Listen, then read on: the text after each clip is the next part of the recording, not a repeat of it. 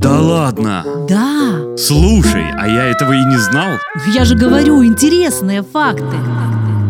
Программа «Факты в массы». Белорусы верят, что до наступления новогодней ночи обязательно нужно помириться с человеком, с которым вышла ссора, ведь нельзя брать в Новый год старые обиды. Всем привет, с вами Наташа Круш и немного новогодних примет из разных стран.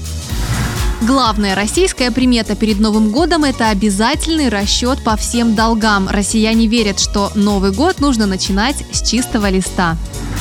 Кроме огромного количества фейерверков и петард, которые отпугивают нечисть, в Китае в Новый год не пользуются острыми изделиями. Здесь волнуются, что неловким движением ножа можно отрезать удачу на целый год.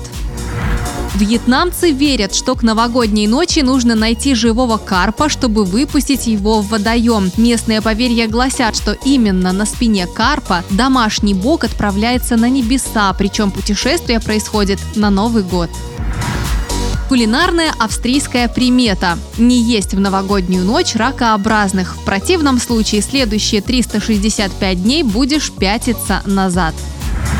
Перед тем, как лечь спать в новогоднюю ночь, израильтяне ставят возле семейного ложа кувшин с вином. Если на утро вина в кувшине стало больше, то будет хороший урожай, а если меньше, год будет голодным.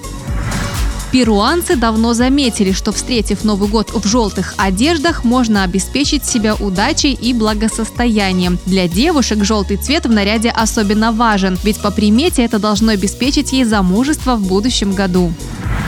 На Кипре бытует примета, что на удачу встречать Новый год нужно в полной темноте, поэтому на несколько минут около полуночи свет в домах пропадает. Англичане на Новый год заполняют буфет всевозможными вкусностями и по максимуму набивают кошельки деньгами. Они уверены, что если оставить эти места пустыми, то весь год пройдет в нищете. И последнее. Если объединить главные итальянские приметы вместе, то получится примерно такой механизм привлечения удачи. В новогоднюю ночь в красном белье нужно выбросить старые вещи из окна, потом покушать рыбьей икры, а на утро отправиться искать на улице горбатого старика. На этом у меня все. У микрофона была Наташа Круш. Вернусь через пару дней с новыми интересными новогодними фактами. Да ладно? Да. Слушай, а я этого и не знал.